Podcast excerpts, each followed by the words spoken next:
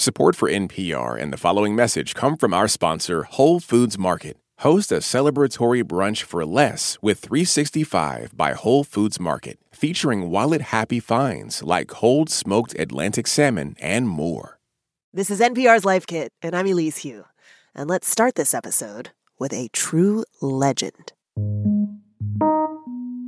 Yeah, so I have a chinchilla named Dump Truck, and he's never been productive in his life, right? That's Devon Price, a social psychologist and the author of the book Laziness Does Not Exist. And, of course, importantly, they're the owner to Dump Truck, the chinchilla. Like any pet, he just sits there, and, in fact, he's actually very destructive. He's chewed my my floorboards to just rubble. Devon doesn't believe in laziness. Their book is all about how the idea of laziness has actually been wielded to make people feel unproductive and unworthy. Which brings us back to the chinchilla. I would never look at him and think of his life in terms of, has he justified his right to exist? He's not paying rent. He's not performing any service. And it would be absurd to even think about his life in those terms. Yeah, we never expect that of our, of our pets or any animal. Right. We just let them be. They are nature, and we are too. And so I think animals mm. help us remember that we don't actually, or we shouldn't have to, earn our right to exist. We're fine and beautiful and completely lovable when we're just sitting on the couch, just breathing. Um, and if we can feel that way about animals that we love and about, you know, relatives that we love, people in our lives who we never judge by their productive capacity, then we can start thinking of ourselves that way too. And I think we can think of all of humanity that way. The laziness lie, as Devon calls it, makes us believe that there's always more we could be doing at work, in our relationships, at home, and that our worth is our productivity. So instead of viewing laziness as a deficit or something we need to fix or overcome with caffeine or longer work hours, Devon says to think of laziness as a sign that you probably need a break. Laziness is usually a warning sign from our bodies and our minds that something is not working and we really need a break. So in this episode of Life Kit, tips on how to rethink laziness and stop viewing your output as who you are. That achievement mindset might actually be hurting you. Basically, tips on how to become more like Dump Truck. Nobody should have to earn their right to be alive. Everyone's, you know, perfectly worthy and valid just as a living, breathing human animal.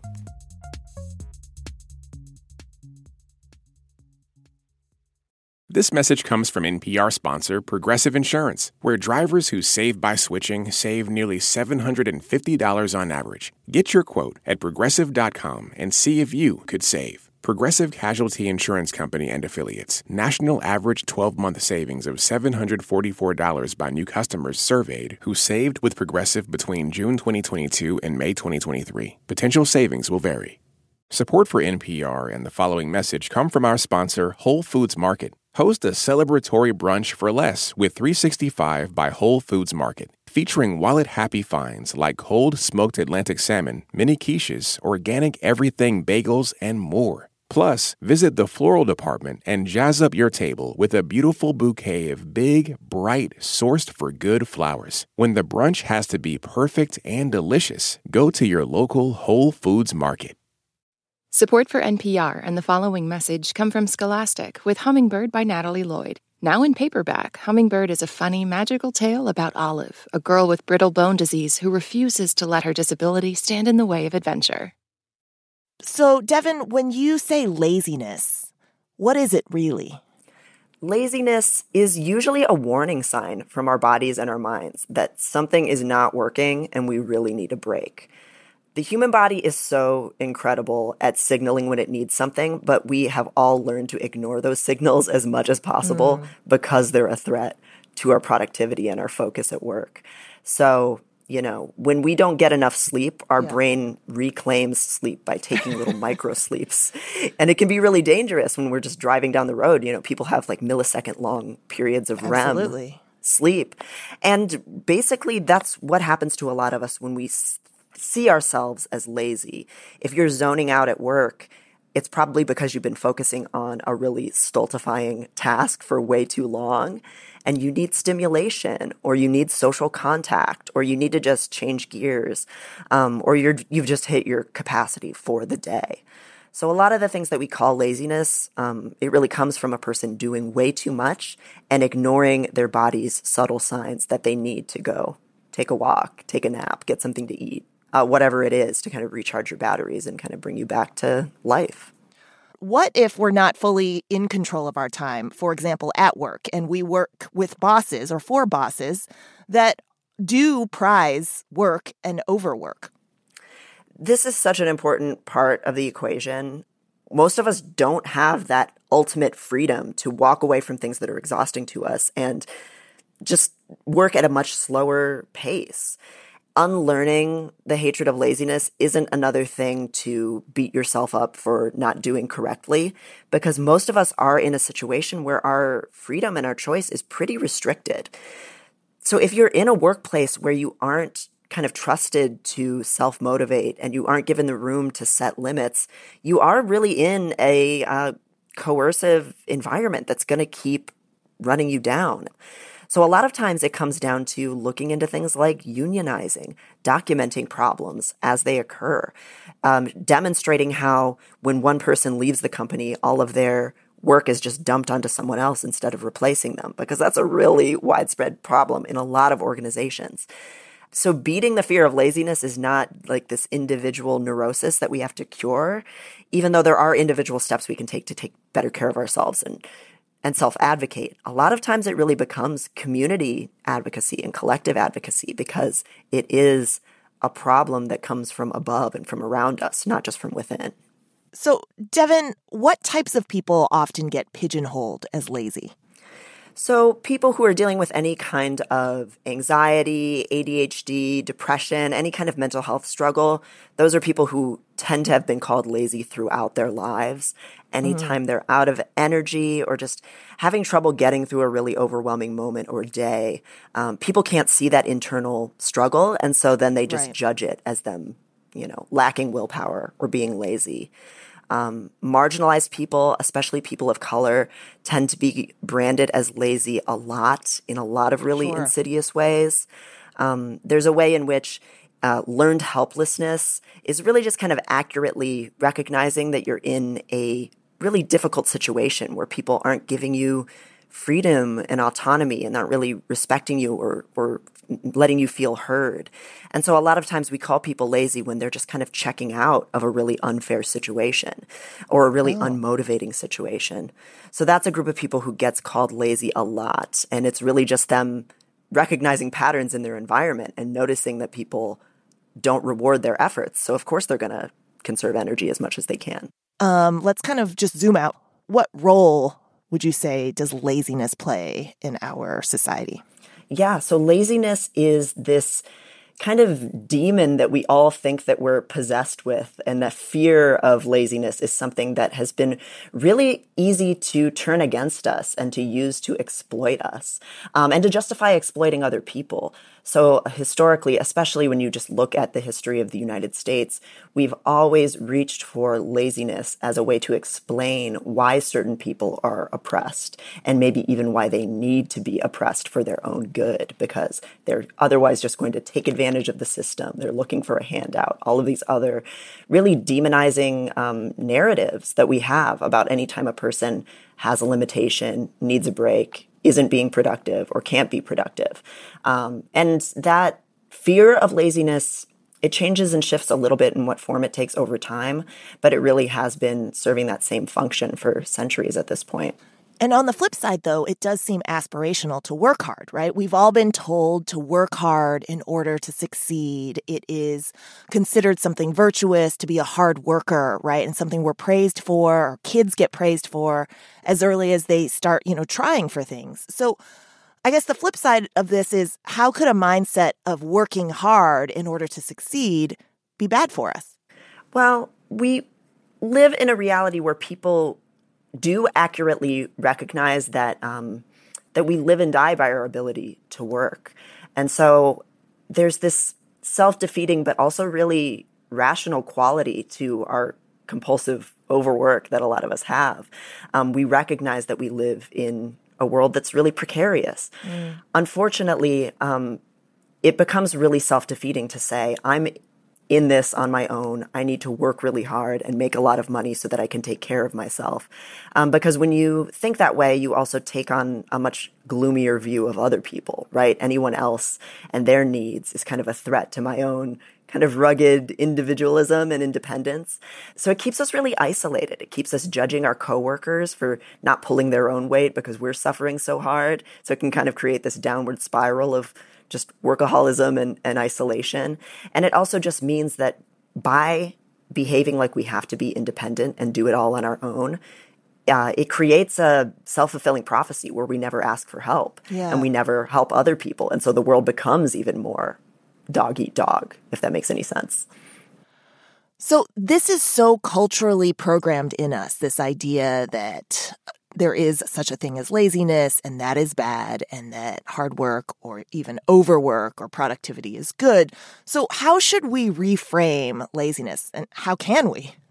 So if you can't pay attention at three p.m. every day, which is true for me, I just hit a wall, instead of beating yourself up and thinking that you're a failure and that you need more coffee and more willpower and more shame, when we all know that doesn't work, just learn from that. Okay, that is not a productive time of day for me. I'm going to go take a walk. I'm going to go play a video game. I'm going to do the dishes. I'm going to eat a snack, whatever it is. And that's true really of any emotion, no matter how inconvenient it is, whether you're feeling frustrated or resentful or just really dreading something that's on your calendar. Those emotions tell you that you're doing way too much and that you're having a lot of unfair expectations put on you that you can't keep up with. So honoring those and working with them as much as you can can really change your relationship to laziness. And I think it can also set a really positive example for your colleagues and the people around you too. So it can have a bit of a domino effect. Yeah, in fact, you have said that laziness is actually helpful. Is it just helpful in that way, or how are some other ways that these signals that we get about laziness might actually be helpful? Yeah, I think laziness really is this like canary in a coal mine kind of emotion that it tells us when our values are out of step with our actual lives. So a lot of times we pour so much energy into being impressive at work, satisfying all the demands of our friends and family, and just trying to overachieve in every possible way, that we don't really listen to that inner voice that tells us, here's what matters most to me in my life, here's what I really believe in and value, and here's how I really would live if I wasn't just setting out to satisfy other people. So I think when we start listening to laziness, we can really question a lot of unfair social standards, really big ones too, you know, like fat phobia, this social standard that says that our bodies need to look a certain way and that we need to exercise and cook meals that look a particular way. And it's just all of this drive towards, you know, meeting a really arbitrary standard of perfection. When we stop pushing ourselves to kind of overachieve by this completely arbitrary metric, we can say, okay, what actually feels good for my body?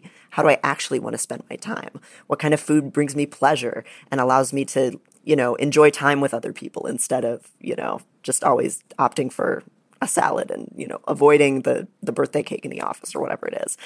When we detach from really rigid standards that say you need to work hard, you need to self-sacrifice, Um, you need to be perfect and hardworking and all of these things, then we can finally really reorient and say, okay, here's what I actually value and what brings me pleasure.